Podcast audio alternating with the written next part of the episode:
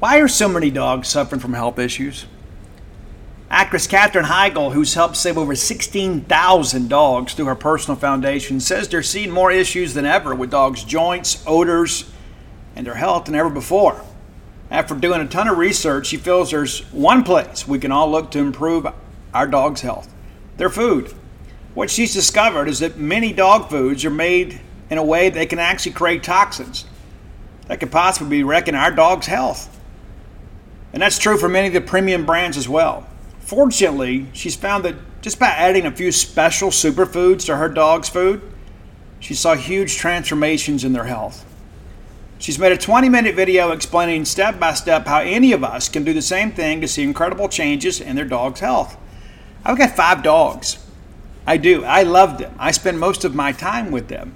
In fact, Mojo, my mama blue heeler, has helped me write six and a half books now.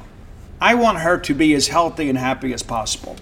So if you feel like you do about your dogs the same way I do, let me encourage you to go to badlandsfood.com forward slash boneyard and watch Katherine's video right now. And again, that's badlandsfood.com forward slash boneyard. Be sure and check it out and make sure your pet is happier and healthier than ever. Save a little more this month. Chime checking accounts have features like fee-free overdraft up to $200 with SpotMe and no monthly fees. Open your account in minutes at chime.com slash goals24. Banking services and debit card provided by the Bancorp Bank N.A. or Stride Bank N.A. members FDIC. SpotMe eligibility requirements and overdraft limits apply. Welcome to the Boneyard with Steve Robertson. As always, I am your good friend and host, Steve Robertson, here on the Maroon Friday edition of the Yard. Hope it's payday for you. And thank goodness it's Friday. We got college football this weekend. Big win for Starkville High School last night. A little bit of a controversial win, too. Uh, I, I, didn't get a chance to see the game. I was traveling back from Jackson. But uh, Starkville High School wins yesterday. Now in the playoffs, will host Hernando in the first round next weekend. Uh, but they beat Grenada 16 10. Grenada scored what was believed to be a game winning touchdown in many respects. I guess there was two minutes left in the game. I guess Starkville could have come back and won, but the go ahead touchdown for sure. It was called back on a penalty, and then Grenada fumbled the next play. Starkville recovers, runs out the clock, and uh, there's your ball game. So good year for the Yellow Jackets. Only loss is to Oxford High School. Hopefully, we'll see those guys in the uh, North half at some point. Love to get another shot at them. But congratulations to the Jackets as a proud Starkville High School parent. Very happy for our student athletes at Starkville High School. It's been a great experience, man. I've had uh, three kids now at Starkville High School. Two of them graduated uh, with honors and had a great educational experience at Starkville High School. And, and they've been fortunate enough to see some state championships. That's a pretty cool thing. You know, I remember when I was a kid, when Columbia High School won in 1982, which seems like forever and a day ago, there was some electricity in the entire school system wore my paw prints proudly. Columbia High School Wildcats for life.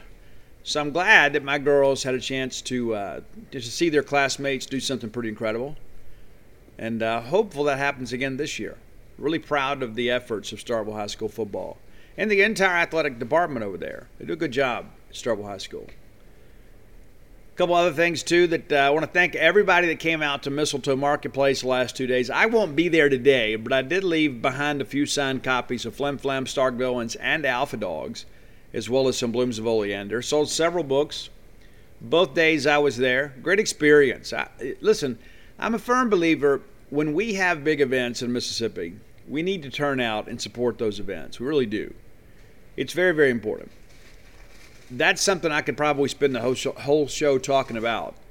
It's how important it is to support these events. And like Bulldog Bash is this weekend, Hardy will be here. That's a pretty cool thing, too. Unfortunately, it is an away game weekend. I don't blame anybody for that, but it's greater when it is a home game weekend so everybody can come because not a lot of our students are going to go to Arkansas. There will be some, but uh, Bulldog Bash in Hardy tonight. Wish I could be there. I'll be in Arkansas. Matter of fact, uh, once we finish up today's show, get that published on genespage.com and out to Apple Music and all the good other locations you find quality podcasting. I will be uh, packing a bag and heading to Arkansas. Watch the Bulldogs uh, hopefully win a ball game. Be a big, big win for Mississippi State. We're going to talk a little more about that later in the show. Pretty cool top 10 list today. Pretty excited about that. We've got one of the greatest rappers alive on today's top 10 list. It's interesting to me. There are a lot of people out there to talk about, oh, you know, this person's killing the game or whatever, and they're really not. They're just kind of like an average performer. Not our artist today. This is a gentleman that uh, has absolutely won in every aspect of life. We'll get to that much later in the show. I want to thank our good friends at Bulldog Burger Company, longtime sponsors of this show. Very grateful to partner with a quality business like Bulldog Burger Company. You know, there are a lot of people that are good at some things. Bulldog Burger Company, pretty much good at everything. Everything on the menu is a winner. Of course, they specialize in hamburgers, and sometimes one of the great delicacies of life is a great restaurant quality hamburger. You'll find none finer than Bulldog Burger Company. Three great locations to serve you right here, University Drive in Star Vegas. That is a great game day location if you can't make it to Arkansas and say, you know what, I'd like to watch the game and kind of recreate with some Bulldog fans. Give Bulldog Burger Company a try. You can have an adult beverage while you're there.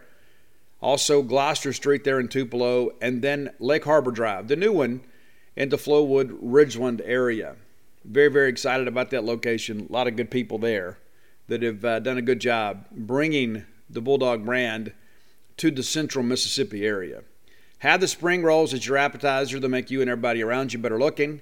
Get that chocolate shake to go. You'll be glad you did.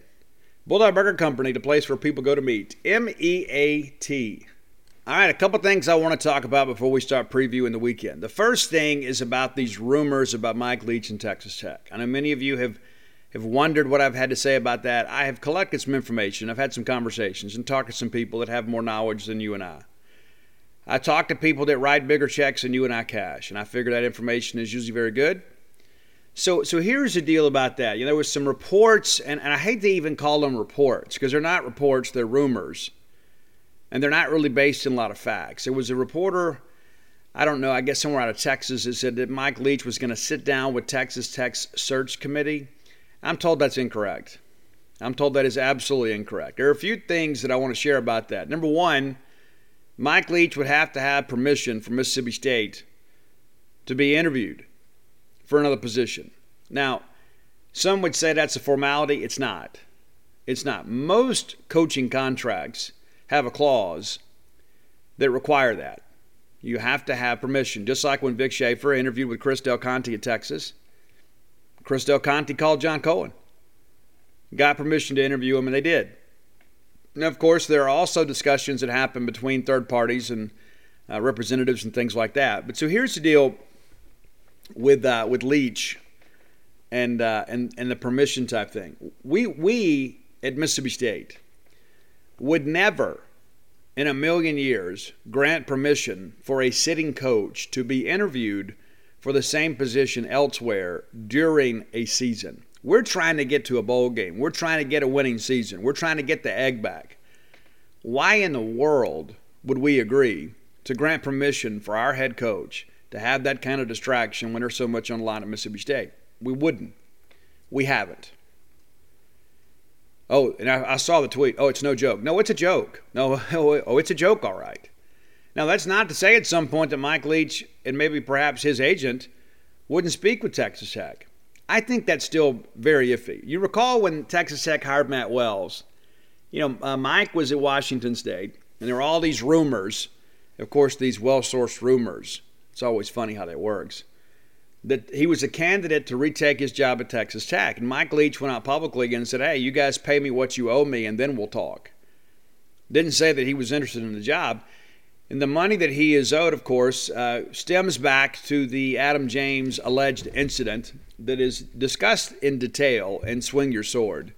You guys may be, some, be familiar with that. It's interesting. Craig James not working today uh, for ESPN anymore, but Mike Leach still uh, raking in five million bucks a year here at Mississippi State.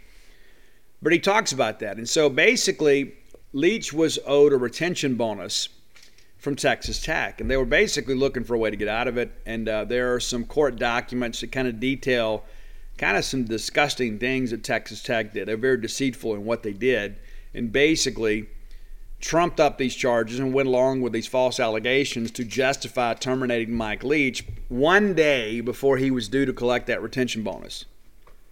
And so he's owed that money. He filed a lawsuit to get it, and eventually I believe it was the Texas Supreme Court that ruled that Texas Tech had uh, sovereign immunity, which basically gives them carte blanche to do whatever they want. And so Mike Leach was never paid those monies. And, and yeah, he's owed those monies. And you could say, well, technically they didn't retain him. Well, they didn't, but they terminated him under auspicious circumstances. It was all pretty much trumped up.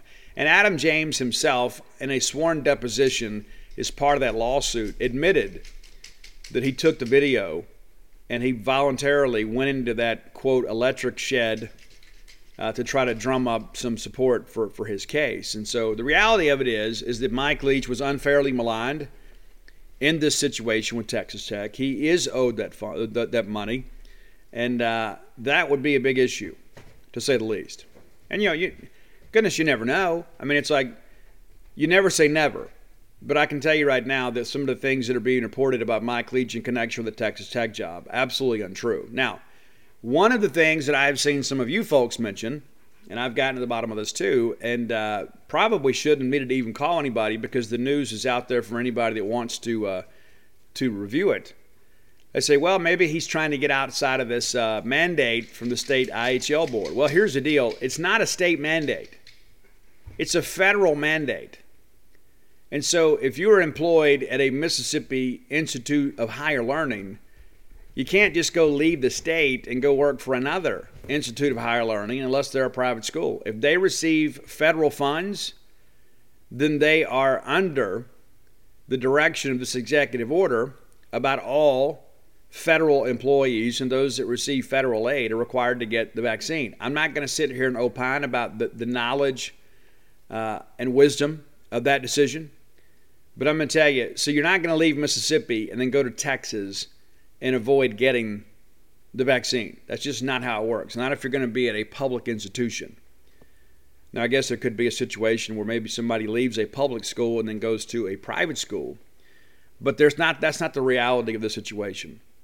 And so there are a lot of things that have been reported, uh, some by people in the media and some by some of our own fans kind of offering their own opinion. Well, maybe this is it. N- no, at this point, there is nothing going on, at least not officially. And that, again, one of the things I want to share with you guys too, and I think it's important that we understand kind of how life works. So, you know, I, I have an agent. I know you guys, uh, many of you have representation as well, but I don't have anybody at that level, right? I mean, and many of you either, right? Many of you kind of represent yourself. That's kind of how life works. But when you're dealing with these uh, multi million dollar contracts, it's best to have legal representation. And so, what these agents do, and it's not just Mike Leach's agent or Dan Mullen's agent or anybody else's agent, is they're trying to get the best deal for their client. They're trying to get the most lucrative contract possible. So, what the best way to do that, as we've learned, especially with Dan Mullen being our head coach here for all those years, is to suggest that there is interest from other schools that could possibly be a threat to your school and the agreement that you have. And so you leak these things out there to the media. There's always some willing members of the media that, um, you know, whether they believe it or not, if they they get some what they believe to be credible information, they will report that and say, hey, you know, Dan Mullen is a candidate for the you know the Miami job, and he was. And they say, well, he's a candidate for this job and that job, and he's a you know candidate for the offensive coordinator position at Jones County Junior College and whatever, you know. So and, and leave it to the guys at Football Scoop, of course, to run with everything they hear. And so they put those things out there, true or untrue, and then next thing you know, you've created a bit of a buzz. And then there's uncertainty within the fan base, and anxiety begins to build. And think about what all we went through with Dan when, when Dan was here.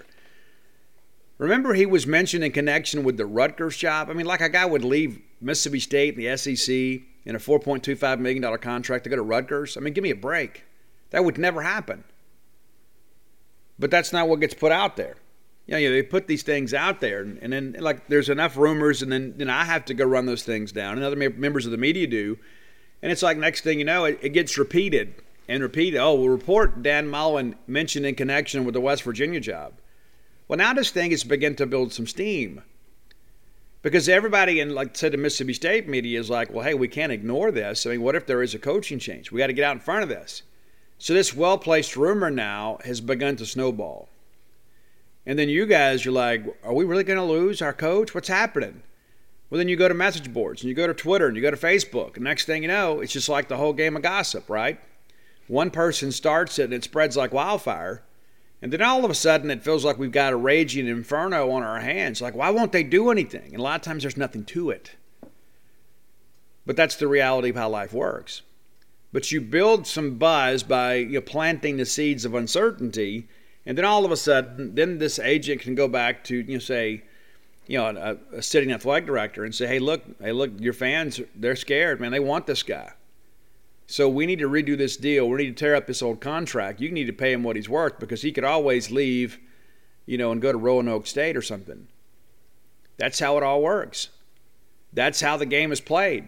And so these agents create some misinformation to build the anxiety and to give the perception that their client is in demand. I don't believe Mike Leach is ever going to leave Mississippi State. I think he's here until he retires. I really do. I, I really believe that's the case. Now, is Mike due a renego- renegotiation? Yeah, probably so. We're two years into the deal, so there's going to be a new extension. You know, basically how it works anyway is you roll the guy over at the end of the year, unless it's a really bad year.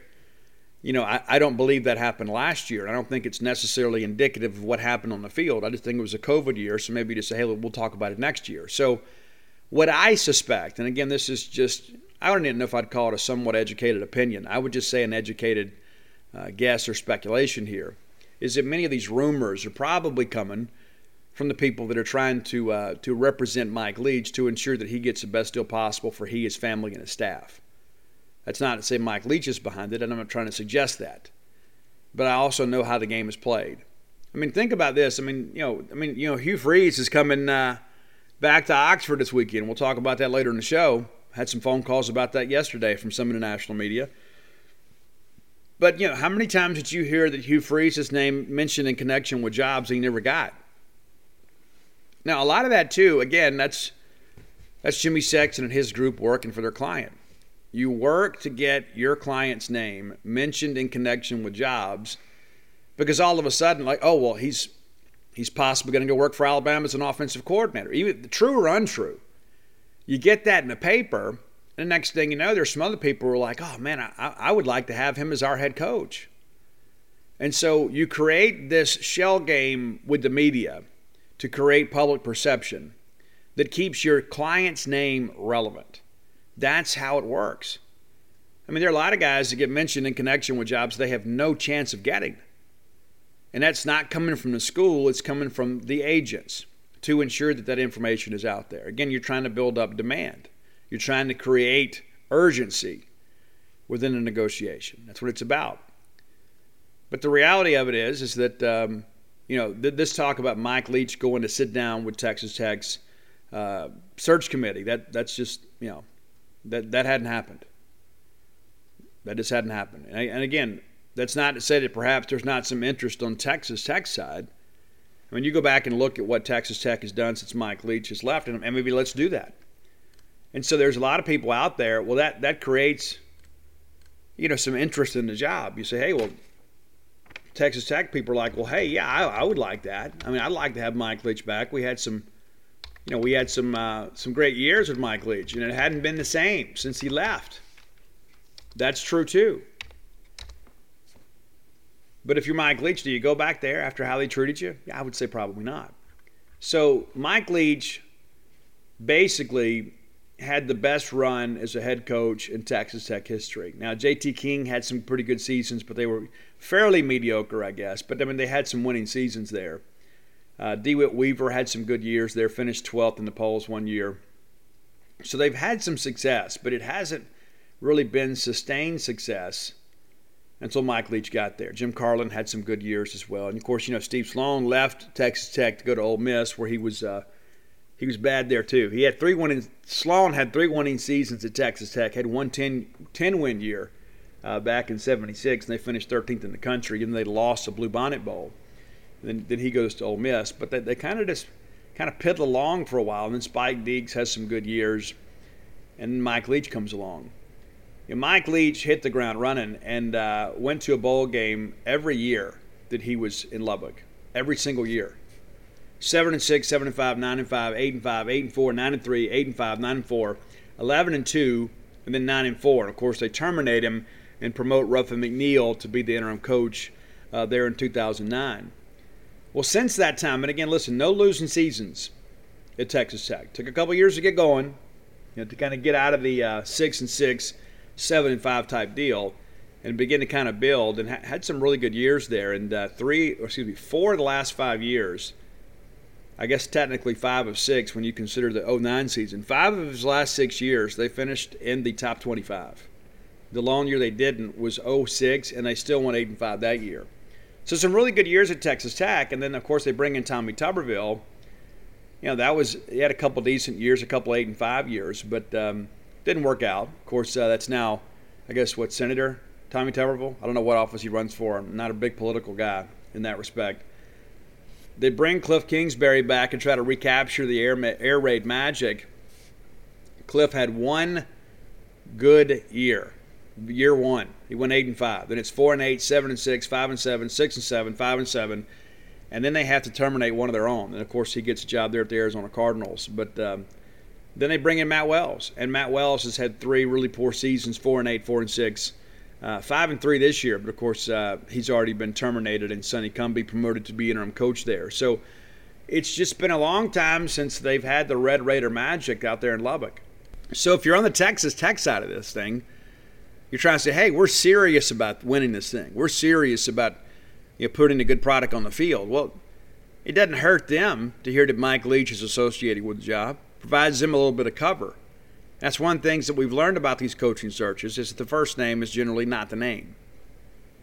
A lot of that stuff usually is generated on behalf of um, of agents. You know, again, to kind of get their coach's name mentioned in connection with the conversation of these jobs. It's happened to us before right? The day Sylvester Croom was terminated, ESPN reports that Derek Dooley, named the leading candidate for the job, wasn't even a candidate at all. Wanted to be a candidate, but was not the candidate. So a lot of this is just smoke. And again, that's not to say, hey, we get the season's in and Texas Tech doesn't come in and say, hey, Mike, we'll pay you what we owe you and then we'll pay you what Mississippi State's paying or whatever. Let's come home, figure this thing out.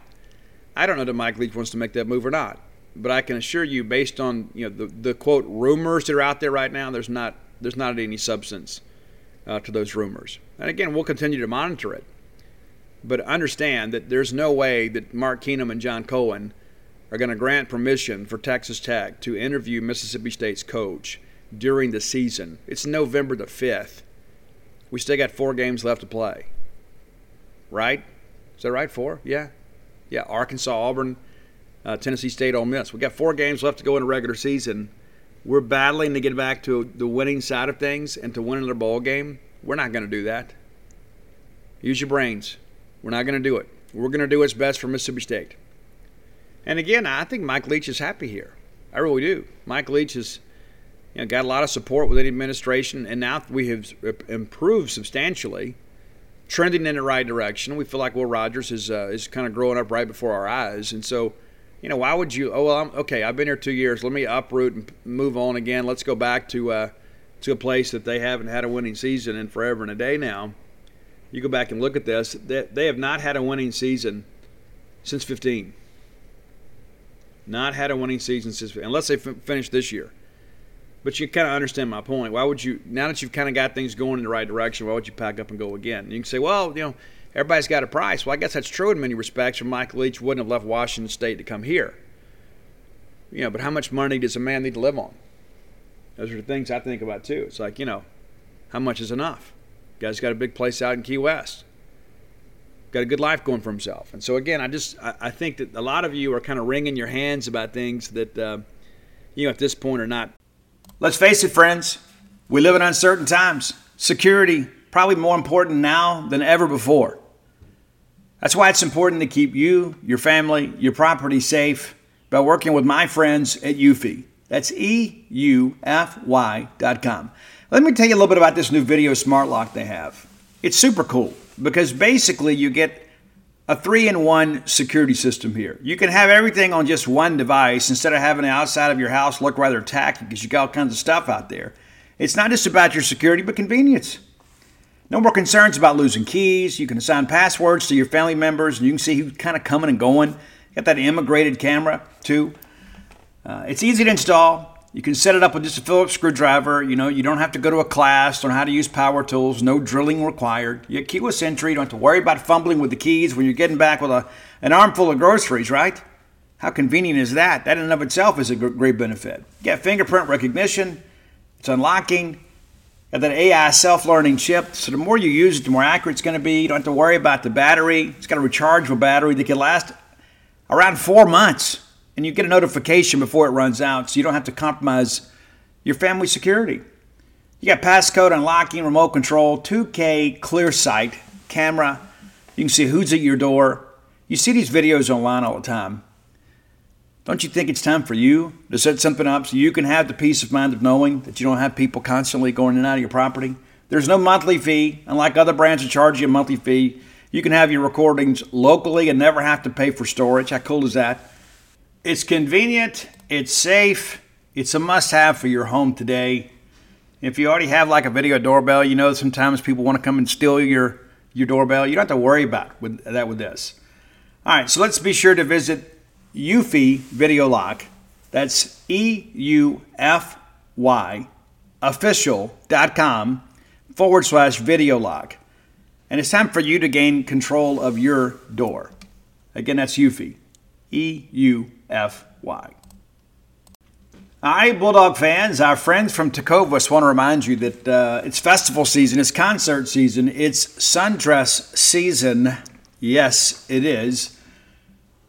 And you know you need some nice boots to go along with every bit of that. And Tecovas is your stop for the best in Western wear. Tecovas has seasonal and limited edition offerings this spring and summer, including men's and women's boots, apparel, hats, bags, and so much more. All Tecovas boots are made by hand in a very time honored tradition with timeless styles that are always on trend. And Tecovas has first wear comfort, so no break in period. You know how tough that can be with a brand new pair of boots. You can put these bad boys on and ride that ride with a smile. It's hard to find this level of comfort paired with this same level of style. So stop by your local Tecovas store, have a complimentary beverage or two, shop the new styles, the smell of fresh leather, and a friendly staff are always at your service. Many stores even have leather custom branding to make your boots truly personalized. And with regular live music and events, there's no in store experience quite like it. If you can't make it to a store, visit Tecovas. That's T E C O V A S dot com. They offer free shipping on all boots, as well as free returns and exchanges shipped right to your door. Go to tecovas.com and find your new favorite pair of boots today. Worth worrying about.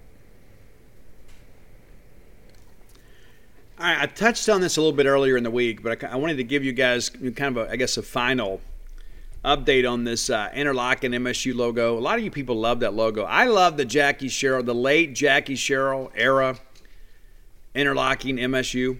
So that was a topic on the Gene's Page message boards, you know, earlier in the week, and so what I've learned, and I shared a little bit of this on Wednesday show, is that uh, Mississippi State still owns the rights to those logos. There was some rumors out there that Nike owned that logo, and so again, I'm giving you the information that I've gathered from talking to multiple people. So here's the deal about that. So because that was created for Mississippi State, let's say for an example, if I go out and I pay Wyatt Waters, who is the greatest, perhaps the greatest watercolor artist the state has ever seen.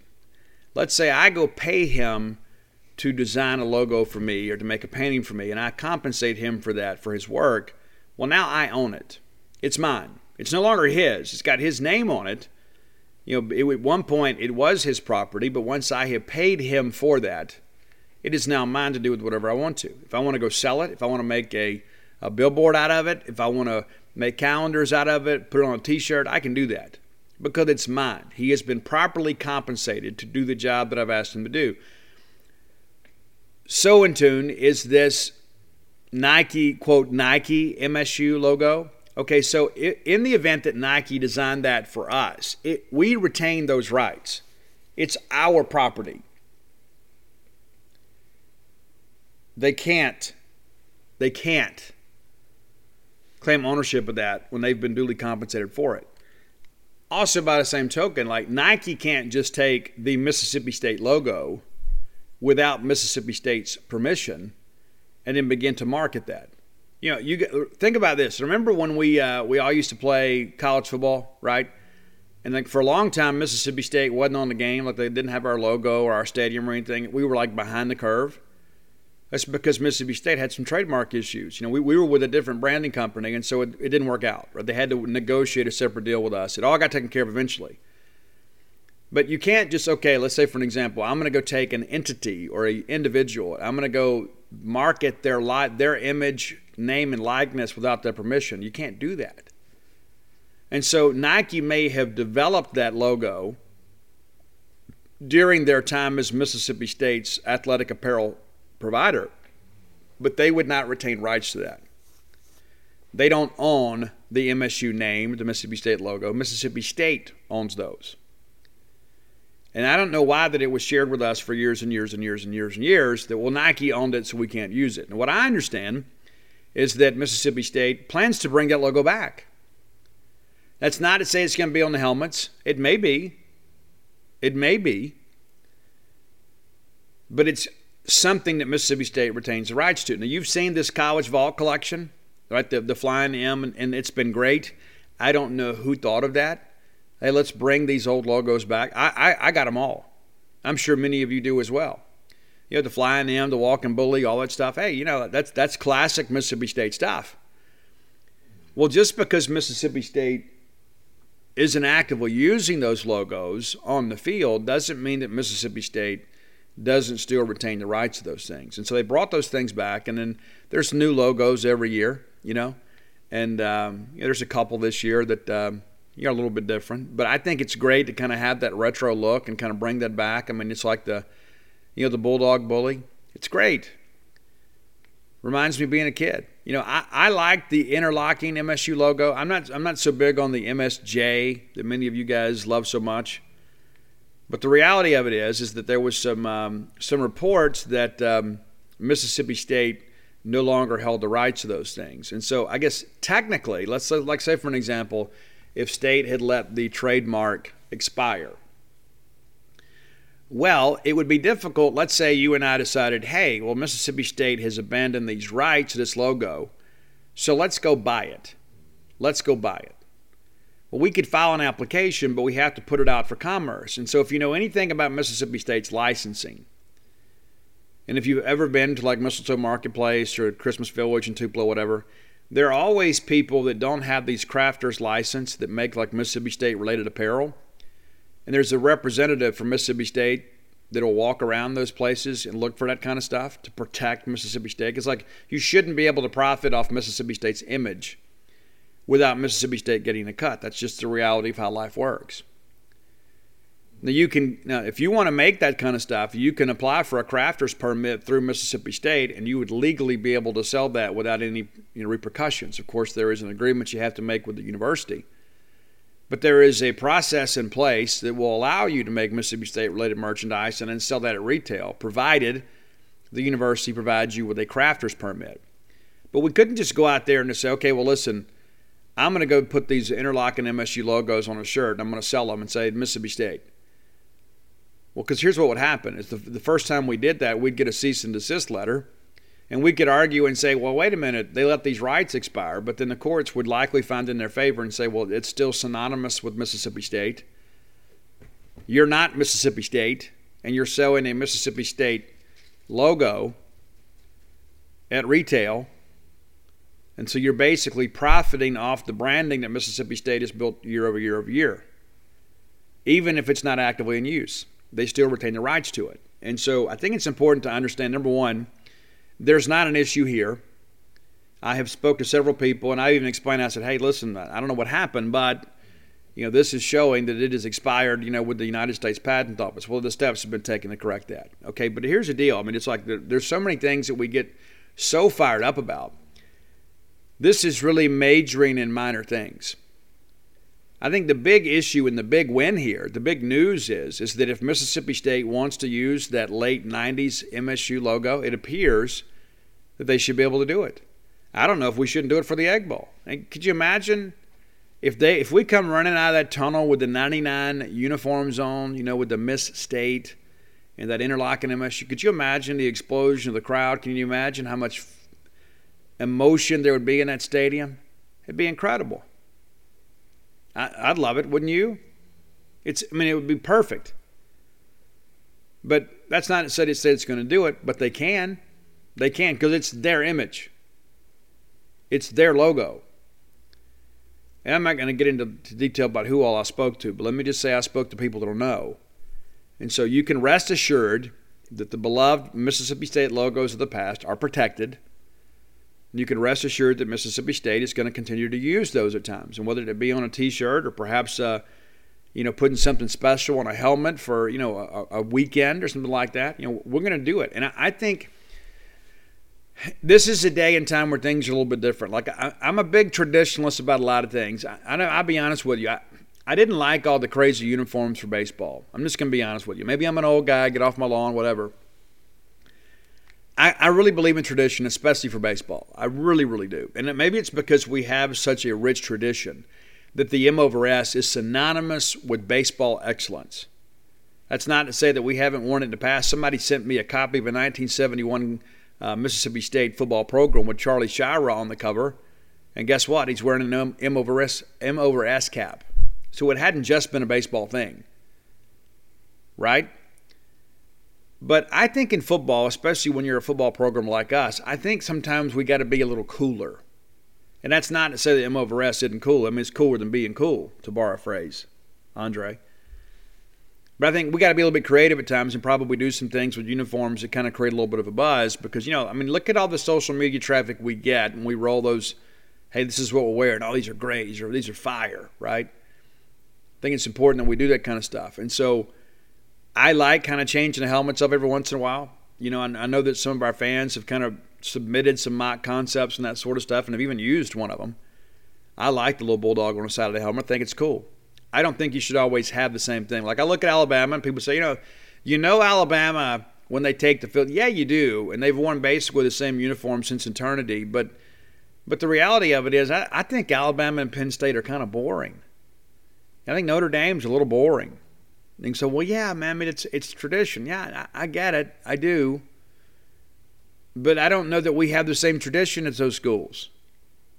And so I think we got to be a little more trendy at times. And so I like the uniform concepts. I like it when we change it up. Uh, I've never really liked the maroon jerseys with the maroon pants. I don't I don't think that looks good. I'm kind of okay every once in a while with the maroon pants and the white lids, I mean the white tops and maroon helmets. I like I like whatever we do. But see, you know the uniforms that I like the most, and I mean this with all of my heart. The uniforms that I like the most in every sport are the ones we win in. That's what I care about. I, I, I don't. We're not. I'm not here for a fashion show. If I wanted to do that stuff, I would have been an Ole Miss fan. I am here to see us win basketball games, football games, and baseball games. As one of the dogs is snoring over there. Um, that's all I care about. I want to win. I want to win athletic competitions. That's what I want to do. And so I think sometimes we get a little derailed worrying about other things. It's like, oh well, this is happening, and this why why aren't we doing this? And I want what's best for Mississippi State too. But the number one thing on that list is to win. And if we win, it's amazing how those little things begin to kind of dissipate. It's like all these things, these minor things that we major in. It's incredible how they lose importance when we're winning big. And that's what I want. I want us to win big where we don't care what uniforms we wear. I want us to win big that we don't care how the uh, you know how the park parking flows. You know, it's like when you're losing or you're struggling a little bit, all that stuff matters. Oh, I'm not getting enough ice in my drink. Right? I want to get back to those days where you, you didn't dare go to the concession stand because you were scared you're going to miss something. That's what I want. I want to win. That's what I want. All right, time for today's top 10 list brought to you by closewithblair.com. Blair Chandler, longtime friend of mine. I love Blair, man. Blair's like a brother to me. Love that guy to death, man. I do. He doesn't listen to a lot of great music, but I don't hold that against him. He's a great guy. He's a guy that'll help you get your home refinanced or perhaps purchase a new home, whether it be a second home, an investment property, or perhaps your primary residence. Maybe you've always had the dream of home ownership but felt that it was not for you. Maybe it was elusive. Maybe you tried before and it didn't work out. Maybe you just weren't quite ready. Blair can help get you ready. And he tells me we've had a handful of you folks that have reached out and said, hey, man, Blair, I want to work with you because I believe in doing business with Bulldogs, and I firmly believe that. I think it all possible. We should keep it in the family when we can. And Blair is a part of our family, season ticket holder, multiple sports, has a place up here in Starkville, is here regularly. Be sure and give him your business. Take advantage of these lower rates while we still have them. Get your equity working for you. Refinance your home. Consolidate some debt you know, put in a deck and a pool, whatever. You know, maybe you've always wanted to put together that, you know, that glamorous patio area, put in a gazebo, whatever, whatever you want to do. Blair can help you with that. Get your money working for you. Check him out at closewithblair.com. And by being a loyal Boneyard listener, if you mention to him that you heard about him on the Boneyard, he's going to pay for your appraisal. That's about a $300 value, excuse me, $500 value. Prices have gone up since I bought a house. But Blair is a guy, too, that can navigate through all this. Top 1% close ratio in the country, works at Fairway Mortgage. That's one of the top five mortgage lending institutions in America. Not some subprime lender out there that you know was here today and gone tomorrow. Give Blair a call today at 601 500 2344. 601 500 2344. That's call or text because that's his personal cell number. He's not hiding behind a voicemail and going to kind of get around to you when he can. This is your friend in the business. We all need a guy in the industry, in every industry, that can help us, guy or gal. Somebody that knows ropes. That's Blair. Check him out today. Closewithblair.com. All right, top 10 list. We're doing rap today. I just kind of felt it, man, this week. I was thinking about it earlier this week. And, and uh, you know, if you're like me, it's like I can't listen to the same stuff all the time. You know, it's like I, I joke about. Uh, you know, my playlist. I mean, it's, it's pretty eclectic in many respects. There's some obscure 80s and 90s rock bands many of you have never really heard of that I absolutely love. Maybe we'll do a top 10 list of those guys soon. But, uh, but I listened to some rap music earlier this week, and sometimes I'm just kind of in that mood, man. And I like a little attitude, but I tell you this one of the things that I have shared many times, and I know I'm getting old, I don't like a lot of modern rap. I, I don't. And like people's like, oh my gosh, like even my, my kids will say, I can't believe you don't like so and so. Well, they're not any good. How about that? How about we? How about that's the first thing on our list? They're not any good. Period. That's not to say there aren't some people out there doing a good job, but a lot of this stuff today that people are like, oh well, this is just great. No, it's not. It's not. Not in my opinion. You're free to like whoever you want, no matter how mediocre they are. But today we're going to talk about one of the greatest rappers of all time. I'm going to give you a, let me run down the list here. A few things. 13 albums, 107, excuse me, 125 million albums sold, 23 Grammy, Grammy Awards. That's the most in the rap industry in all time. Most albums sold by a solo artist in his genre. He is the first rapper to ever be inducted into the Songwriting Hall of Fame. And when you consider the people that have come before him, some of the greats, you know, even uh, you know Chuck D and LL Cool J, Run DMC, and many, many more, Ice T, also in the Rock and Roll Hall of Fame. We're talking about Sean Carter. That's Jay Z. He also married Beyonce. You know, it's like a lot of people say, you know, I don't just want to be this, I want to be a mogul. That's what Jay Z is. This is a guy, he is winning in every aspect of life, man.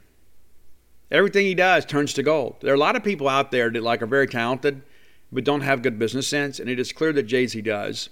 It is clear that he has surrounded himself with very high quality people.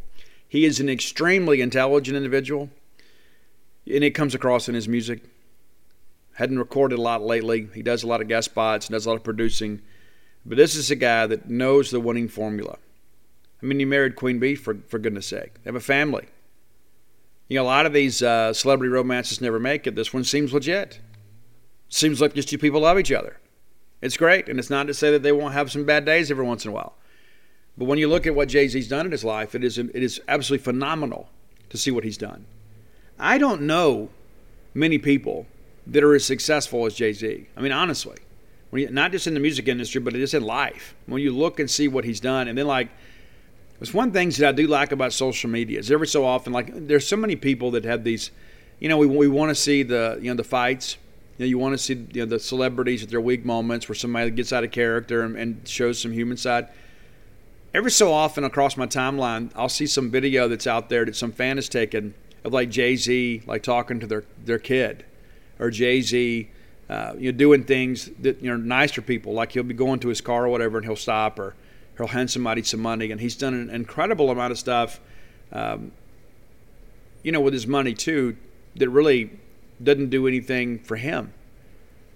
But he gave a million dollars to Katrina relief. He gave you know hundred thousand masks during COVID relief that he gave. That they just kind of gave away. There are a lot of people that make a lot of money and they sit on it and they keep it and they say, "Well, I've earned it. It's mine." He's been very, very generous with his money. Gave a lot of money to the Red Cross when uh, they had the um, the big issue up in New York here a couple. Of, I guess the hurricane relief. I guess that was it. But one of the things that I have heard too is that uh, Jay Z does a lot that he doesn't, that you don't know about. And that's one of the things that I love about life is there are people out there that'll do things because they're good, not because they want headlines. It's not like he's putting together a mission trip to Haiti for a photo op just so they can go put it on Twitter. This is a guy that does good things. And, and I read, I guess, I can't remember the name of the song. There's a song, though, that, um, and I don't even remember who he's quoting, but he talks about the best giving is anonymous to anonymous. That's true. If you're really giving from the goodness of your heart, you don't need to get credit for it. I heard somebody say it once. It's like uh, if you really want to know the difference between, you know, like humility and that sort of stuff. You know, it's like, so it's like if, if you're doing something for somebody. Let's say, for an example, you, you, you go to you go to Walmart and you see your friend's car outside and they left their lights on. Go over there and turn their lights off. And then if you see them in the store and if you say, "Hey, I saw your lights on and turned them off," you don't have any humility. So just it's good. It's okay to do good things and nobody know about it. I think that's important in life. And so I have a tremendous amount of respect for Jay Z, not just as a performer, but as a person. And uh, I think it is far overdue that we do this list. So here we go. I'm not his publicist or his agent, so I'm going to stop talking about all the great things he's done. Let's talk some music. A few honorable mentions today. Encore, Money Cash Hoes, Big Pimpin', and Renegade. That's with Eminem. I really dig that track. Now, I'm going to go ahead and tell you now, there's going to be a few of your favorites that didn't make the list because Jay Z's catalog is so is so expansive. 13 albums, right? There's a lot to pull from. But these are my top 10 Jay Z songs. And I'll be honest with you, I've shared with you guys before that album that he did with Linkin Park, Collision Course, is a masterpiece. I absolutely love it. I absolutely love it. All right, but here we go. And some of those songs that are on Collision Course are on this list. Number 10, Izzo. And that's one thing that I love about Jay Z too is the instrumentation with which he raps on. It's all so different. You know, like some people just you know get the same guy that produces the same tracks over and over and over again. Jay Z has worked with a lot of different people, and so there's a lot of variety in those soundtracks. Izzo, of course, that great organ, kind of a throwback. Uh, number nine, Empire State of Mind. I think you'll dig that one. That one's been everywhere. Number eight, and uh, I, I don't use a lot of this language in my personal life, and so I'm not going to use it on the show. But this is a collaboration with Kanye West. We're just going to call this one "In Paris," in Paris, and uh, it is phenomenal. I mean, I'm not a big Kanye West guy. I respect his talent and the huge following that he has. But Jay Z, I think, eats on this track. I really do. I think Jay Z is the headliner on this track. I think Kanye West does a good job, but it's almost like you know he's the Robin to Jay Z's Batman. Number seven, one of the greatest public service announcement. Please allow me to reintroduce myself. I, I, that's that's that's Izzo, but uh, public service announcement is a great track, and uh, when you get on Apple Music and stuff, it's usually the the most listened to Jay Z song. One of the ones from back in the day that really got a lot of play on MTV, back when MTV played music, was Hard Knock Life. And maybe it's because of the fact that we all knew that from Annie but if you listen to the verses on this, it is incredible. There are some rhymes that he comes up with that are just almost next level. We, and that's the thing when people talk about, well, this guy's on another level. Jay Z is. He is an incredible lyricist. He is a poet. And I think you really see it on Hard Knock Life. And he's got just enough street cred, too, where it's like he appeals to everybody. It's a difficult thing, man. Number five, I Just Want to Love You. And that's Again, different than anything else he's really done. It's got a little guitar on it, of course, the falsetto uh, with the background vocalist there. Number four, you heard this at Dudy Noble Field this year. It, for a while there, it was Christian MacLeod's uh, walkout song that's Run This Town featuring Rihanna. Rihanna. Great. Um, number three, going back to the late 90s, this was really my first introduction to Jay Z. But it's Can I Get a, and you know the rest. I absolutely love the bass line on this one. I don't know how anybody could like this. This is a killer track.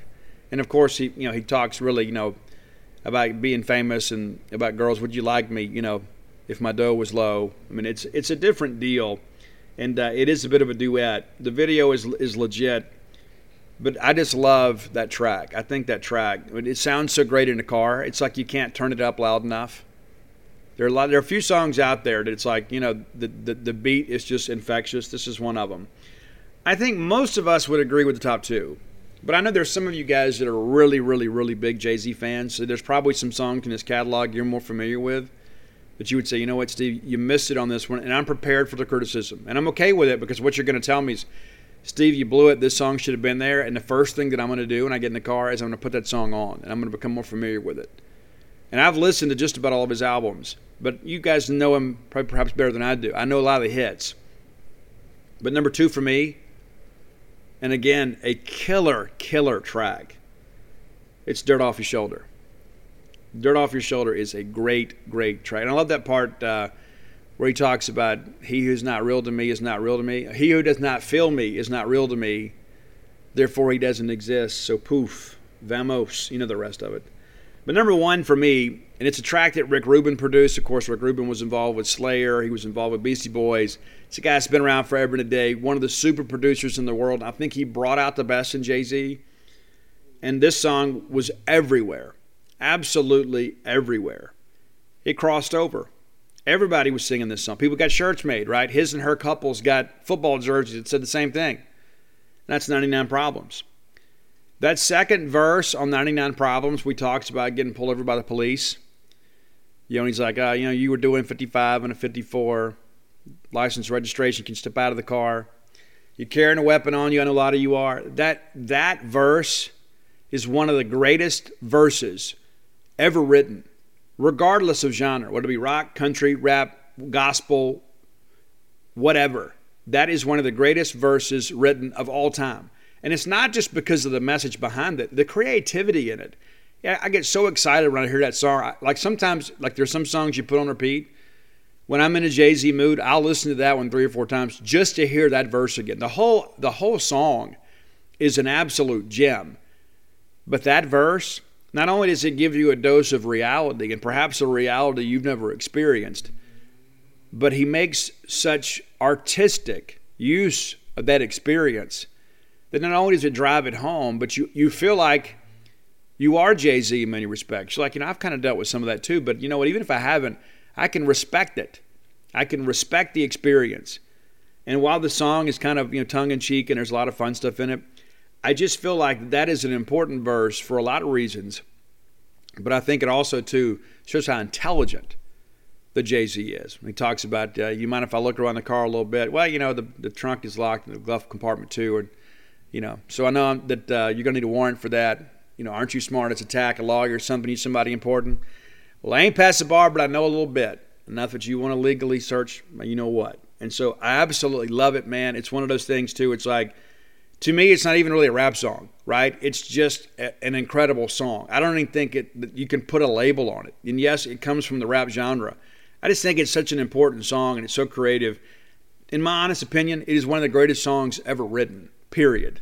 I absolutely love 99 Problems, and there's so many other ones. I could talk about Jay Z for a long time. And again, I'm not the big fan that some of you guys are, but um, that just really shows the fame and talent of Sean Carter that he can have so many hits that so many people know that aren't really die-hard rap fans. You talk about a crossover and a guy that uh, that has made it happen in life. It's Jay Z, man. Love it, love it, love it. And I apologize for my rudimentary rapping skills today on the show, trying to repeat those lyrics. I get excited, man, talking about Jay Z. We should have done this a long time ago. We absolutely should have.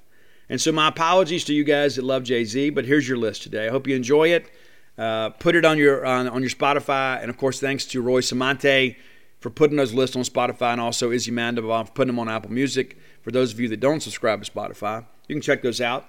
Again, that's Jay Z's top 10. If you have an idea for the top 10 list, reach out and let me know. We might just do it here on the show. A lot of you guys, we've got a lot of new lists lately. We have. A lot of people have recommended some, hey, Steve, what about this? What about that? And uh, this week I've kind of freelanced a little bit. You know, we had uh, 80s New Wave earlier in the week, and um, that was recommended by a friend, of course. And then we did Lilith Fair on Wednesday. A lot of reaction to that one, too. I've had a lot of my female friends have reached out and said, I'm so glad you did this, man. Take me back. I love that time of music. And so I enjoy kind of going back and uh, and reminiscing with you guys too, and kind of enjoying rediscovering, I guess, some of those great songs of yesterday. So there you go, top 10 Jay Z songs. Reach out to me on social media at Scout Steve R. If you're not following me on Twitter, I don't know what you're doing with your life. That's where you should be. Next segment of the show brought to you by Campus Bookmart. I was with those fine folks at Campus Bookmart down at Mistletoe Marketplace Wednesday evening and Thursday. If you're in the area, you can go by and pick up signed copies of all four of my books right there at the Campus Bookmart uh, display there at Mistletoe Marketplace. Pretty easy to find.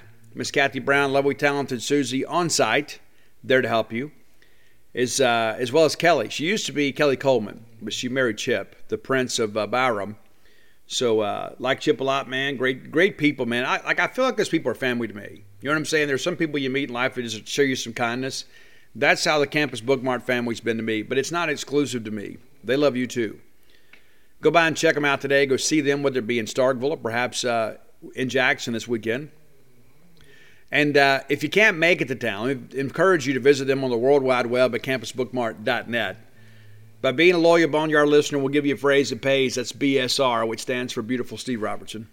That'll get you free shipping on all orders over $50. Any order less than 50 bucks, absolutely incomplete. Outfit your family in latest and white fashions today at Campus Bookmart. All right, so let's get into uh, picking the SEC weekend. You guys know how I feel about this Mississippi State Arkansas game. It is a huge, huge game for us. We've had some success up there. This is a pretty good Arkansas team too, though. I mean, don't, don't get me wrong; they have they had a rough stretch there, but it's not like they were losing to Vanderbilt. And uh, all due respect to Vanderbilt, but nobody expects you to win a game in the SEC. And when you when you do keep it close, it's a surprise to all of us. And it's not like we're rooting for you. We're kind of rooting against them because we want to laugh at the people you beat. Like if you beat Ole Miss, nobody's going to enjoy that more than us. We will probably enjoy it more than you, Vanderbilt, if you could find a way to beat Ole Miss, which we know you won't. But if you do, we will laugh hysterically. We will laugh and laugh and laugh. And because you guys don't really have any fans, nobody will enjoy that more than us.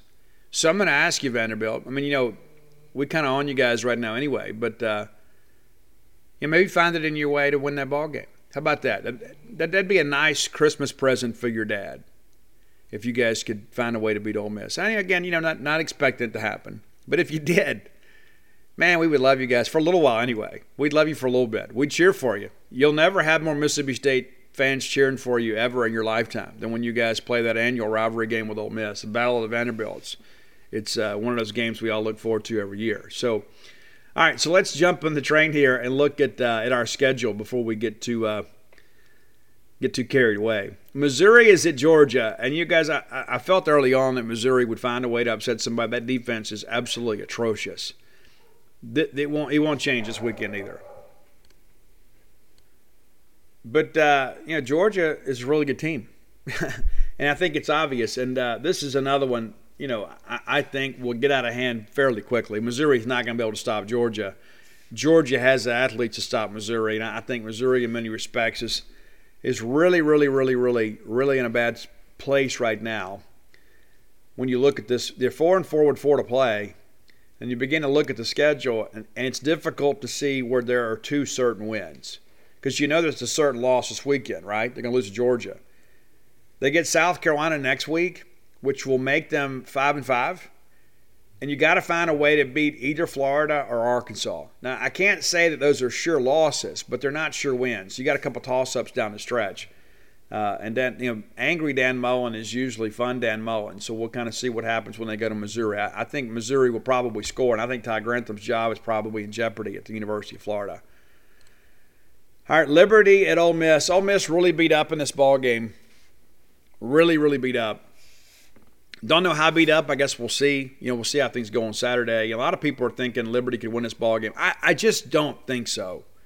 I just don't think that Liberty is going to have the horses on defense and be able to slow down that that running game. And I think with Matt Corral kind of beat up and the wide receiver corps really kind of thin, I think they turn to the ground game.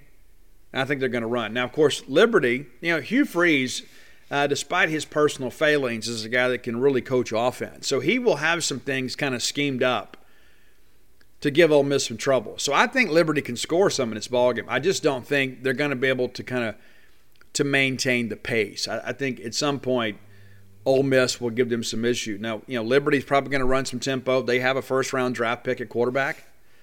So I won't be the least bit surprised if this is a game that is a game that goes into the fourth quarter. But I also know that um, eventually the talent differential takes over.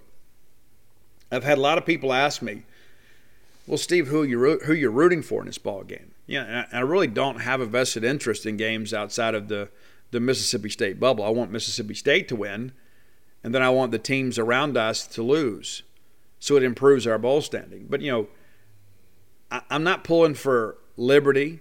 I'm not pulling for Hugh Freeze. I'm not pulling for Ole Miss. I am cheering for Ole Miss to lose, though. It's as simple as that. So you, you make of that what you will.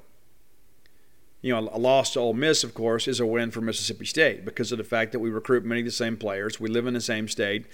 And at this point, we're kind of in that same tier of bowl game.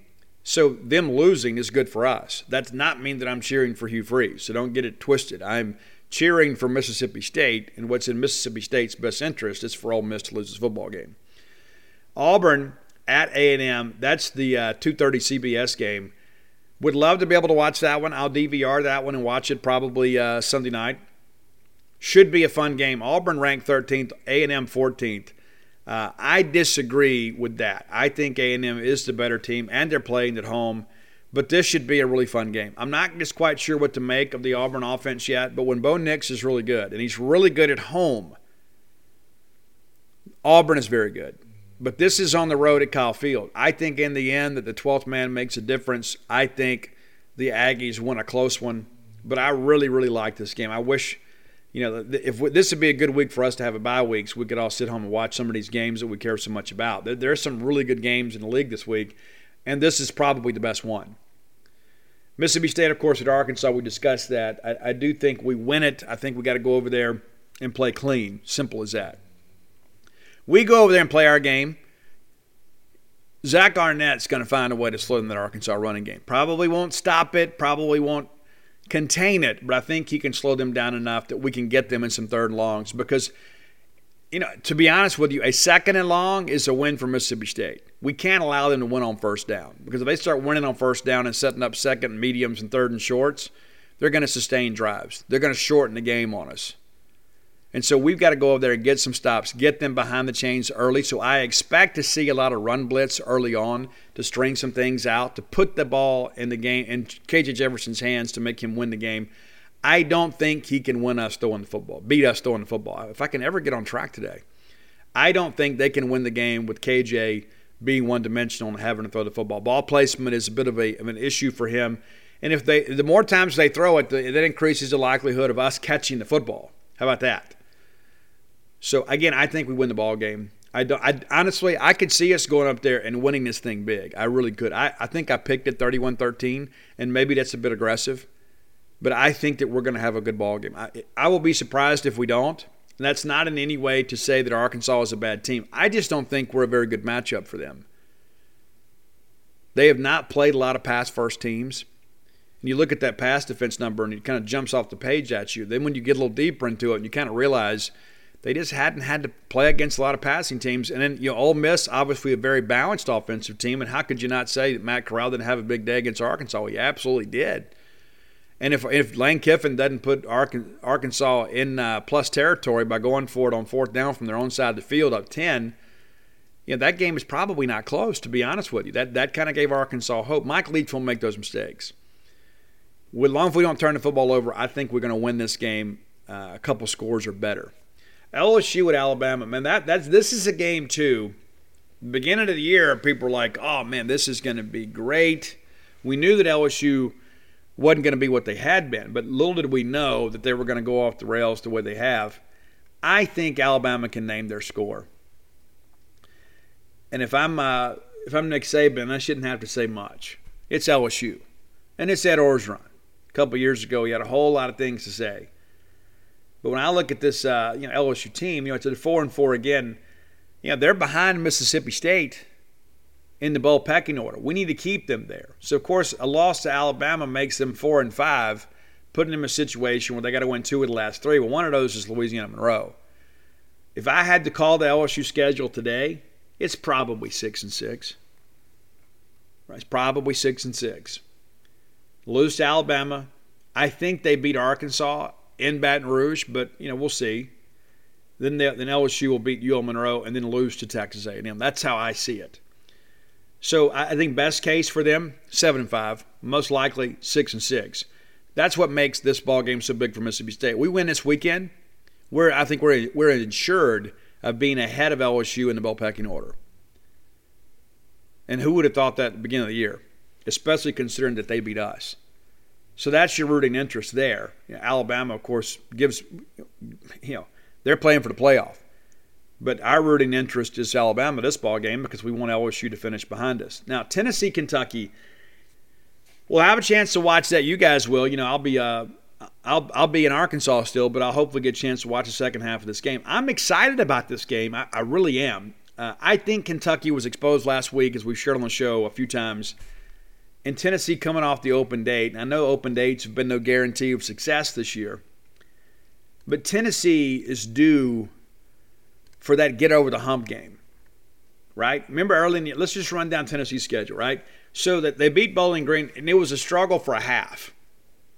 And then they lose to Pitt, and that's when they were still trying to figure things out on quarterback, right? Then they blast Tennessee Tech. They get shelled by Florida. They absolutely dominate Missouri, and that was one that really surprised me. Not really that, Tennessee won the game. I did pick Missouri to win, but – Tennessee put up 62 points in that ball game. They turn around the next week, beat South Carolina 45-20. They nearly pull it off against Ole Miss. And to this day, I'll tell you, he was short of the line of the game. I know that's fun to talk about. He was short. He wasn't as short as they marked him, but it was fourth down either way. I mean, excuse me, it was turnover on downs either way. So Ole Miss won the ball game, and uh, we can go back to the scoop and score that wasn't. But Ole Miss found a way to win. But that was an opportunity for Tennessee to have that kind of season defining moment. It's like, okay, okay, so we got a top 15 win. Now we're on the right track. Well, they didn't win that ball game. They were in the ball game with Alabama until Alabama said, okay, we're tired of playing with you. So I think they're due. I mean, I think they're due for that win where you're like, Tennessee fans are like, okay, we're on the right track. I think they get it this week. I think Tennessee goes into Lexington and wins the game. I think Kentucky is probably looking in the mirror a little bit and thinking, you know what, maybe we're not as good as we thought. Maybe we're not. Remember that guy that said we were going to go 11 and 1? Maybe he was wrong. Because Mississippi State came out and absolutely punched Kentucky in the mouth and made them like it. And while they're sitting back there swallowing their own blood, 31 to 10, you know, it's like you're already thinking about Tennessee. Well, well it's going to be a sellout next week. I think Tennessee wins this ball game. I think Josh Heupel is a good enough offensive coach, and I'm sure he learned after watching what State did last week. I think JaVonta Payton is a guy to watch. The guy was at Mississippi State and uh, had some shiny moments, but I think we underutilized him a little bit. And of course, he was broken up a lot last year too. The guy was banged up a lot, did his best to play through. The guy's a warrior. I give him a lot of credit. I look for JaVonta Payton to have a big game against that Kentucky secondary. They cannot cover. And that's the thing. When you can't cover and all of a sudden you've got to line up across a guy that's a superior athlete, it's six points. And I think Tennessee is more athletic than Kentucky, and I think that'll show in this ball game. So we're going to pick Tennessee. And Tennessee too. That's the thing. You look at them. We talk about the bowl pecking order. They're four and four. They're right there behind us. But I, I they win this one. It's going to be tough to catch them. I mean, like stay ahead of them. We may be right there with them. Maybe they end up in a Gator Bowl. Who knows? But they beat Kentucky. They'll lose to Georgia next week. They'll beat South Alabama. They'll beat Vanderbilt. So this game this weekend, in many respects, will kind of define their season. You lose it, you're four and five. You lose next week, you're four and six. The next thing you know, you're six and six. So a win this week, I think, makes Kentucky seven and five in the final the final tally.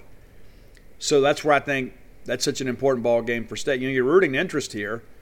You, know, you would say, well, you know, I'd like to see you know Kentucky win because it makes us look better. Kentucky's ahead of us in the bowl pecking order. They're at six and two. So if we get a win and they lose, guess what? Now we're both six and three, and we are better than them because we beat them head to head. So you need Tennessee to win because I think eventually we will stay at least even with them in the bowl pecking order. The final game of the day is Florida at South Carolina. Now, Dan has had a rough week. And let me let me just share with you my opinion about that. Like I, he said, you know, hey, here's the deal. We'll talk about recruiting when it's time for recruiting. That's not saying they're not recruiting. We dealt with that here too. You know, Dan did not want to talk about a lot of recruiting stuff at the podium. Now, we did some one on one, kind of off the cuff stuff after press conferences at times, you know, a couple minutes here and there. But what he's saying is, look, I'm at the podium. We're in the middle of the season. We're going to talk about the season. We're going to talk about the game we just had and the game we got coming up. That's kind of who Dan's been. He doesn't talk a whole lot about recruiting in season. That doesn't mean they don't recruit, but that's kind of been what people have suggested this week. Florida right now also behind Mississippi State in the bowl pecking order. How about that? Four and four. Hey Dan. But when you look at the schedule, you you kind of realize it's pretty favorable. They could win out. They should win out. They're at South Carolina, which is a really bad team. They get Samford. They go to Mizzou, which could be interesting, and then they get Florida State. That's a rivalry game. You never know. So I think the floor for Florida is six and six, and the ceiling eight and four. But again, they're right there with us. So, you know, it would help us if South Carolina won this game. I just don't think South Carolina has any chance in this game. I just think they'll be out athleted. And listen, they still don't know what they're going to do at quarterback. It's been um, it's been rough. But again, South Carolina right there behind us at four and four, but one and four in the league. And you look at what they have left, and you can see a scenario where they don't win another game. And I, and I suspect that'll be the case, to be quite honest with you, unless they can find a way uh, to figure it out next week against Mizzou. Yeah, the quarterback situation, they've had so many injuries up there. They weren't ultra talented at quarterback anyway, and then when you've had to play this game of uh, you know musical chairs because of injury, doesn't help matters. But you know, Florida will win this week, and then of course South Carolina goes to Mizzou. Then they they host Auburn and Clemson. It looks like right now, if we had to call it now, three of those four are probably certain losses which means best case scenario for the Gamecocks in the first year of Shane Beamer's tenure is five and seven. So again, the ball picture kind of taking shape here for us. But uh, you know, it's incredible to think how poorly we started the season at some point. That, that loss to Memphis really hurt us, right? It really did. But when you look at the standings right now, and I don't know if you know if, you've realized this, you know, there's only a handful of teams that have a better record than us within the, within the league. You know, we're three and two. Alabama's four and one. Kentucky's four and two. Georgia's six and zero. Oh. Auburn's three and one. They still got some conference games to go, and we're right there with Ole Miss. Guys, we're right there with A and M. But if you look at the people behind us, I mean, there, there's a handful of teams out there that, of course, are going to have a losing record within the league.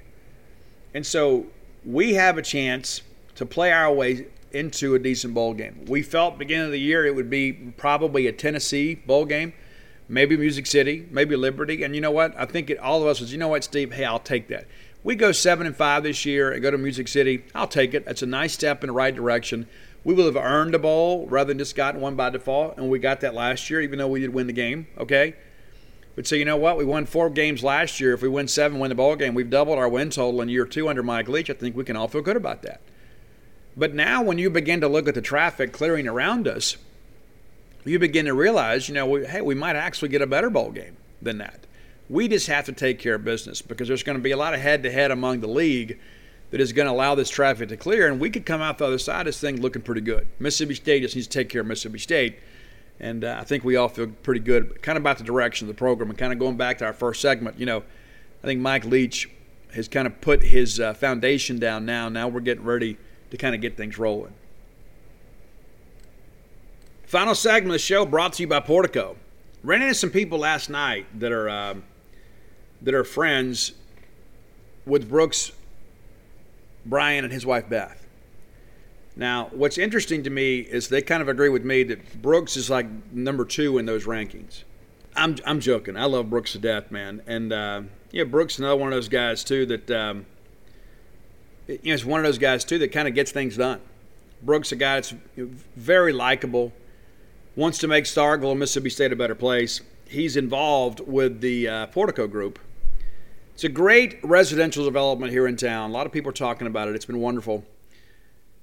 You turn off of 82 on a 12, right, on the north side of campus, and you take the first right on Pat Station Road. That takes you to Portico. That's how close you are to campus, 1.1 miles away. You're going to be excited about that, and you should be.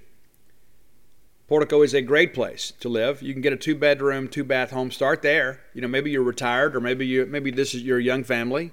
That's a good way to go. Or maybe you're going to be entertaining a lot for ball game weekends. You need that four bedroom, four bath.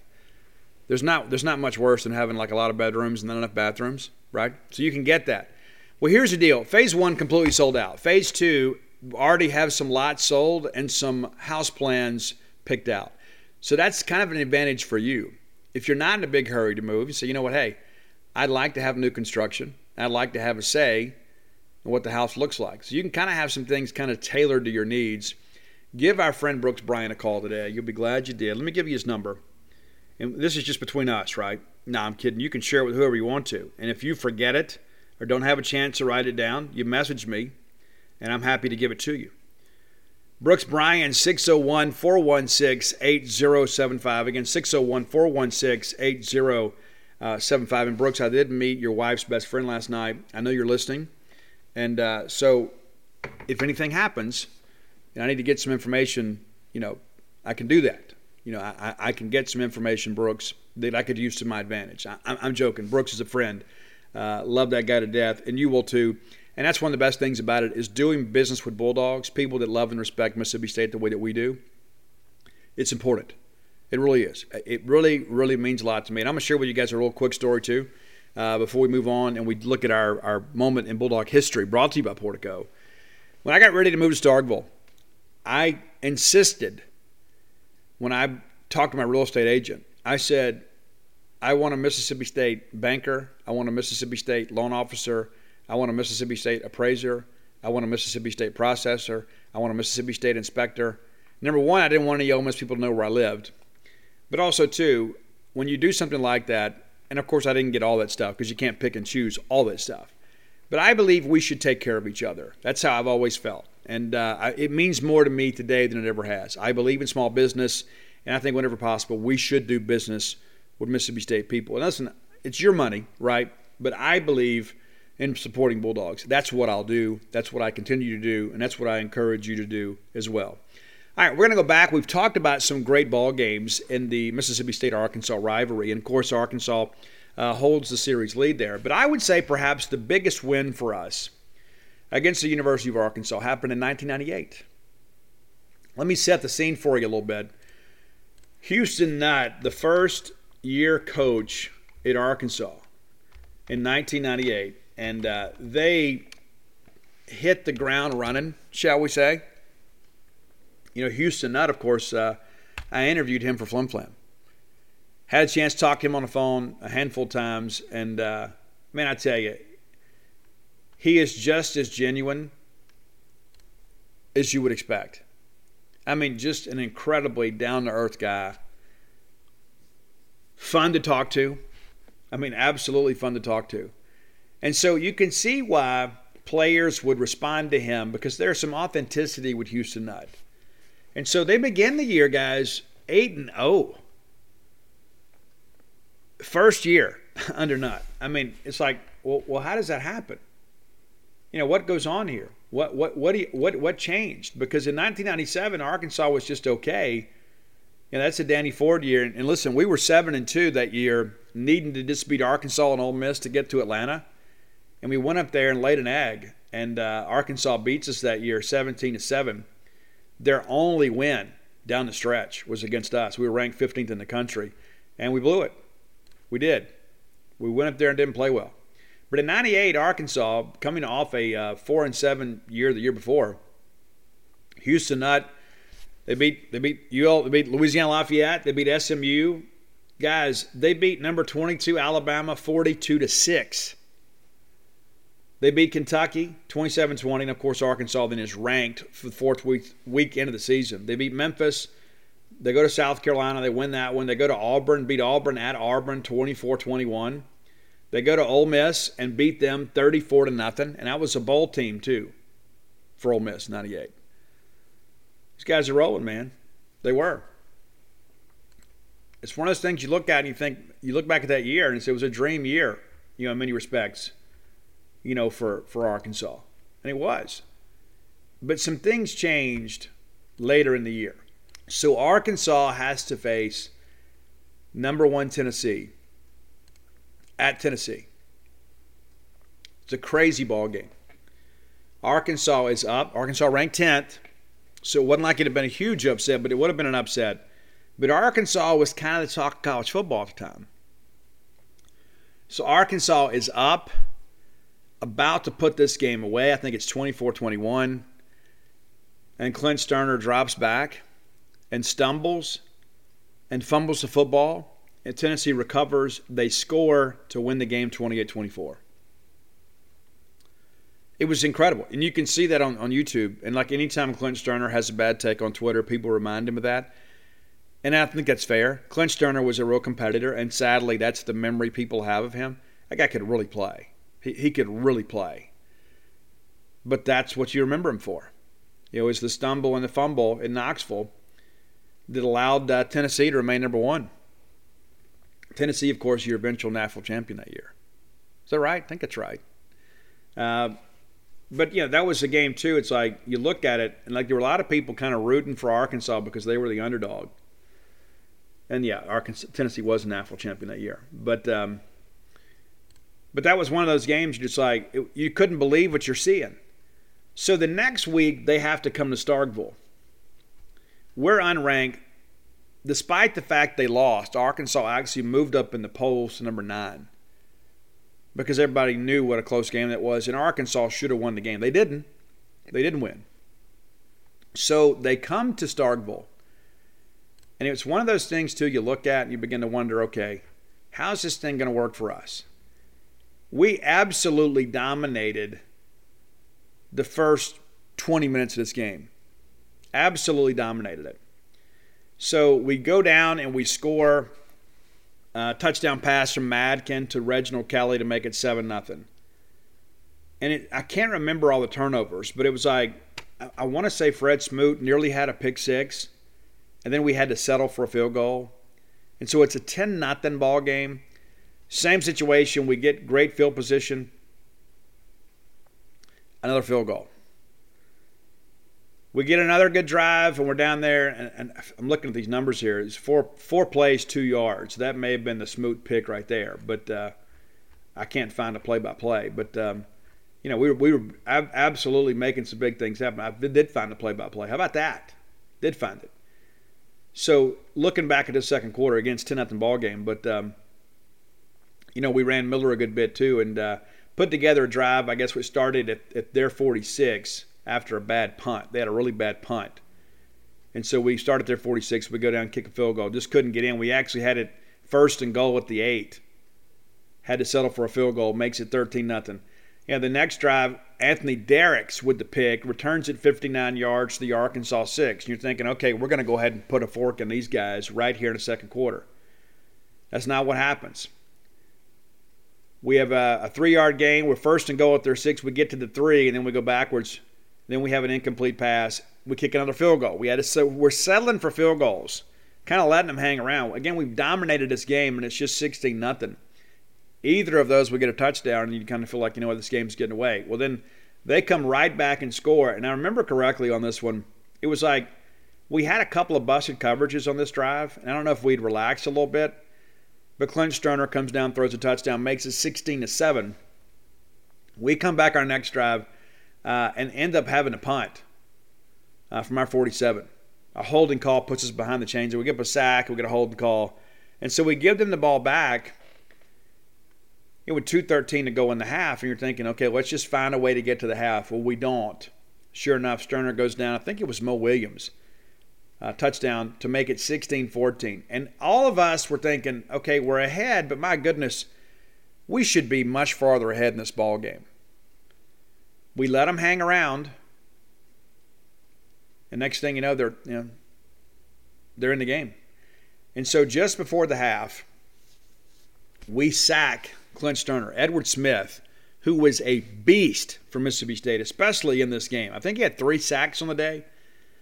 So this is after we had to punt. Rob Morgan had come in because uh, Wayne Madkin was really struggling, and um, we had gone for it on a fourth and five. Didn't work out. So Arkansas gets the ball back, and then they decided to take a shot. And Edward Smith sacks him, and then Kevin Sluter recovers a fumble. If they're 31, and uh, basically it's a one-play drive. Well, uh, we were incomplete. We took a shot, and then we missed to Kevin Prentiss, so we kicked the field goal. So it's 19-14 at the half. I, I want to give Hazelwood credit for all these field goals because this is one of the most important games in Mississippi State history and Brian Hazelwood was a huge part of this. But you know, we time of possession in that quarter, in that second quarter, even though that uh, we gave a couple touchdowns, nine minutes for us. But we penalized three times for 30 yards, and then uh, had some negative plays in addition to that to let them kind of hang around a little bit. We get into the third quarter. We get a stop. They punt. We end up having a punt. Jeff Walker with a uh, big 53 yarder there, kind of pinned them back deep. Then we get a three and out. Then they get a three and out. And then finally, Arkansas breaks through. And again, remember, we have dominated this game. Absolutely dominated the game. Bulldog defense playing well. And um, Stoerner takes him down, hits a big, uh, a big pass to Anthony Lucas for a touchdown. And then Arkansas's got the lead. And I remember when this happened, I'm thinking, how could this happen? How could we play so well and have so many opportunities and be trailing in this ball game? It just didn't seem fair. So we get the ball back and immediately go three and out. Madkin sacked on third down. We have to punt the ball back.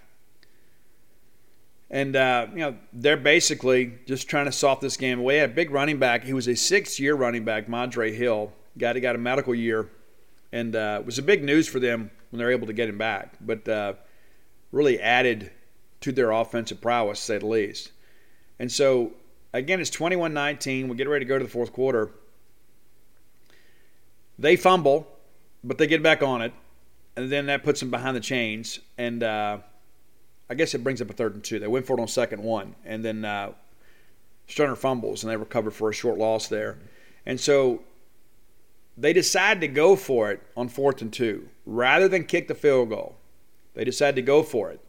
And Larry Campbell and Mighty Mouse Tim Nelson make an incredible play at our 19 to turn the ball over. That's a play in the end that would come back to haunt Arkansas. That was a play call. It was a huge mistake. We try to give it right back to them, though. We get out and get a first down. Next thing you know, Madkin's intercepted at the 32, and we get him right down. So again, it's it's kind of um, in Arkansas's mind, I'm sure thinking, okay, ball don't lie, right? We've got this thing figured out. Well, next thing you know, Stoerner throws a pass, intercepted by Robert Bean at R7. He returns it for 20 yards. Now it's like, okay, who's going to win this game? There's a lot of great things happening here, a lot of people making plays. We end up having a fumble too. Chris Rennie fumbles, gets back on it, brings up a third and one. We get the first down. We're driving down again. We have to pull Madkin in favor of uh, Rob Morgan. So Morgan comes in. Very first thing is complete to Kevin Cooper for 27 yards. We're thinking, okay, we're good. And I guess that's actually his second pass attempt there. But you know, Rob comes in after Madkin gets injured. Probably concussion, honestly. Pretty big hit there. Morgan comes in, complete to Kelly for five, then we go 27 on third and nine, down to the Arkansas 24. Randy runs for three, then we lose three, brings up a third and 10. We're incomplete, and then they call a false start. Arkansas accepts a penalty. Rather than let Hazelwood kick on a field goal, they try to push us back. We try to push the ball down the field, and Morgan's picked off by Harry Wilson, who returns it 30 yards out to our 39. And um, there's a penalty on the play, backs him up back, back across midfield, and so there's 4:34 to four to go in the game, and you just feel like this is over. All right, this this game is over. Arkansas has made the decisive play to put this thing away. But Edward Smith said, "No, Mississippi State, no, no, this game is not over. We're going to win the ball game. I'm going to give my offense another chance to win the game." Because we deserve to win this ball game. We've been the better team, and I know that they've got a single digit number next to their name, but Edward Smith says, no, no, Arkansas, not at Davis Wade. Madre Hill runs for four yards right to midfield. Big tackles by Sluter and Cornell Menifee. Talked about him recently when we discussed our tribute to Jolie Dunn. They drop back to pass, and Edward Smith just takes the right tackle, excuse me, left tackle, into the backfield. He has to hold, and Ed still gets loose and makes the sack. I just kind of question why are you throwing there? But they are, and it's a sack. Well, now all of a sudden, we decline the holding penalty. We accept the outcome of the play. Brings up a third and 11. They drop back to pass again. Edward Smith times the blitz perfect, comes right up the middle, and dumps Edward Smith, and Davis Wade Stadium exploded absolutely exploded. Three plays, negative 12 yards. They run off just 137 on the clock. And then to make matters worse for Arkansas, Chris Aiken, a 20 yard punt. So State takes over at our 46. We're incomplete to Prentiss. Madkin is then sacked. And he fumbles, but he gets back on it. Brings up a third and 18 from our 38. He finds Kelvin Love who had this sixth sense that took over. It was just the football god smiling down on Mississippi State. As Calvin Love is being tackled to the Scott Field turf, he has the presence of mind to reach his arm out as he's going down and narrowly achieves the first down marker. Just just gets it right. It's you can see the video on YouTube. It is ridiculous what a great job this was. Now it's first and 10 at their 44. We're incomplete to Prentiss. Incomplete to Prentiss again. They call us for motion, makes a second 15. Then we're incomplete to Matthew Butler. And then we're incomplete to Reginald Kelly. Now it's fourth and 15 from midfield. Arkansas is beginning to feel it. And we, as Mississippi State fans, are getting that familiar feeling in the pit of our stomachs that, you know what, we're going to lose this ball game. We're going, we're going to lose this one. Then we're going to lose to Ole Miss, and they're going to bulldoze the campus. I mean, it just, you know, this is one of those games, I think, in many respects, where Jackie Sherrill kind of forced us to kind of keep our chins up a little bit. So, fourth and 15, our freshman quarterback, Wayne Madkin. He finds Kevin Cooper, God rest his soul. KC does a good job, too, getting upfield, reaches across, but makes it easy. 18 yards on the game. Now it's down to the 31. And you're thinking, okay, now we're kind of in Hazelwood's range here. We run a, t- a, a excuse me a toss play to Chris Rainey off the right side, and Chris, the pride of Amory, Mississippi, removes all doubt in many respects. Runs for 16 yards down to the 15. Now we're feeling it. Now we're just thinking, hey, let's just run this thing down, kick field goal. Randy runs for three to the 12, then two, two more. Uh, excuse me, yeah, two more to the to the uh, 10 yard line. So brings up a third and five with 10 seconds to go. We call a timeout and we trot Hazelwood out there. And he makes a field goal, and uh, the replay will kind of make you shake a little bit. Kind of pushed you a little bit right there. But you know what? It might as well have been right down the middle because the officials called it good. We win the game, 27 yarder, and then we kick off, and of course they have a uh, you know could have been a trick play there, and this didn't work out for them, and so we win the ball game. And um, you know, you begin to run down these numbers, and it's just it's phenomenal when you look at like Edward Smith, six tackles, excuse me, 12 tackles and three sacks on the day, five TFLs. Cornell Menifee, eight tackles on the day as well, eight tackles for him, two tackles for loss. Larry Campbell, a big game too, uh, six and one. Offensive numbers: J.J. Johnson was hurt, still dealing with, I, I believe it was a groin injury, kind of stay with him the rest of the year. That happened against Alabama just six carries for 34 yards. DeCenzo runs for 25, Randy for 25. Pick Breakthrough even had nine yards. Wayne Madkin 16 of 31, a couple of interceptions, and then the uh, the one touchdown there. But the the hero really, in many respects, it's got to be it's got to be Hazelwood, right? That's my air conditioning guy. You got to give Brian Hazelwood a lot of credit here. Four field goals on the day, five field goals. Excuse me, Brian. I'm so sorry. Five field goals And that proves to be the difference. And again, it showed too, we had some offensive ineptitude as well. We just couldn't finish drives. But uh, thankfully, we had one of the best kickers in the country. School record five field goals for Hazelwood. It is an incredible, incredible performance. In postgame, Hazelwood said, I told the guys this was our last chance, our last play on this field. Let's go out with a bang. And lo and behold, we did. We take control of the SEC West, go on to beat Ole Miss the next week, and go to Atlanta. There's a big party going on, but we still have one more game left. We haven't won this thing yet, Hazelwood said. Houston Nutt said following the game, this is a tough and difficult loss. We were very close, and it, it is just going to be a tough loss to get over. There's a fine line between winning and losing when you get down to this point. Obviously, we could not find the line. Wayne Madkin showed some great poise and escapability late in that ball game, especially on that fourth and 15 play. Look, he was going to be sacked. He gets loose. Eric Allen, Bulldog center, says it was an athletic play by him each time. I figured something was going on. I was just trying to find somebody else to hit. Madkin said I wasn't going to let those guys get me down. I'd made some bad throws. I wanted to make it up to our guys. Pretty exciting stuff.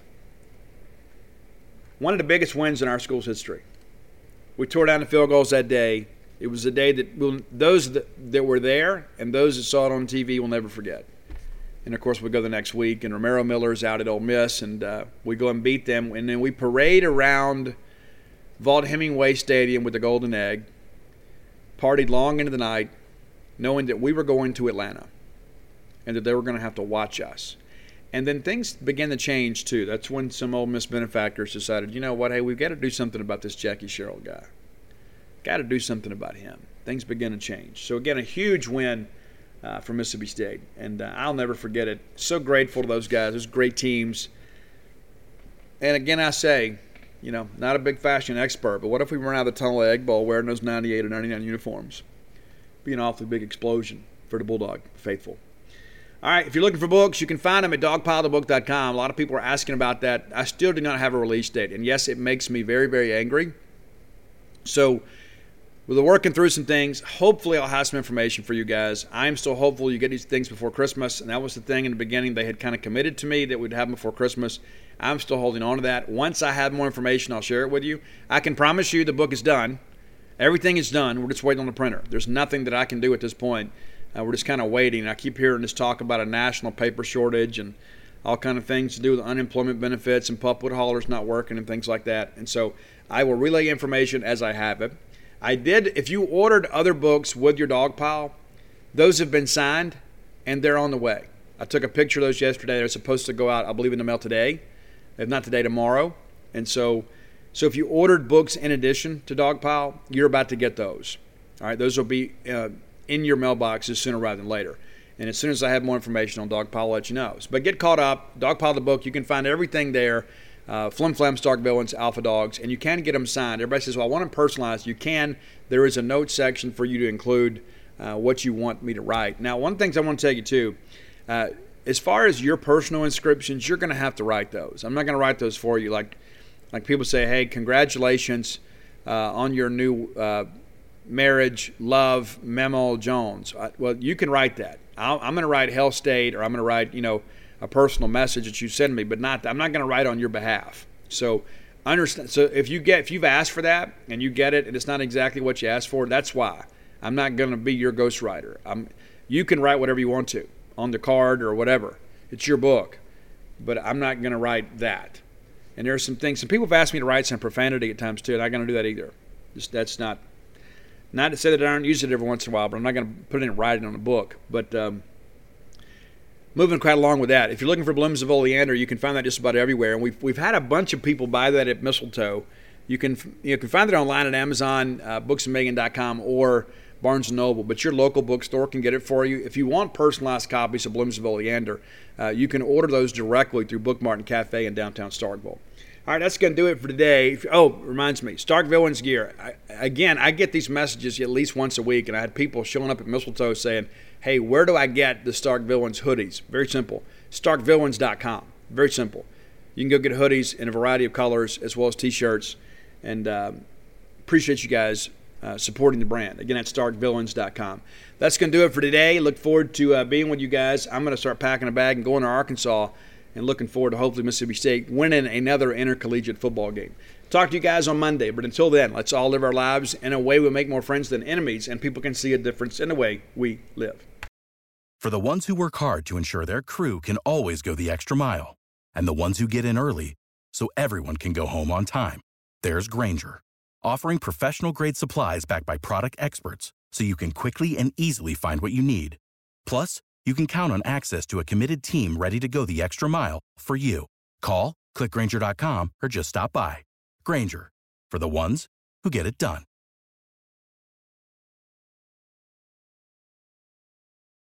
When you need mealtime inspiration, it's worth shopping Kroger, where you'll find over 30,000 mouthwatering choices that excite your inner foodie. And no matter what tasty choice you make, you'll enjoy our everyday low prices, plus extra ways to save, like digital coupons worth over $600 each week. You can also save up to $1 off per gallon at the pump with fuel points. More savings and more inspiring flavors make shopping Kroger worth it every time. Kroger, fresh for everyone. Fuel restrictions apply.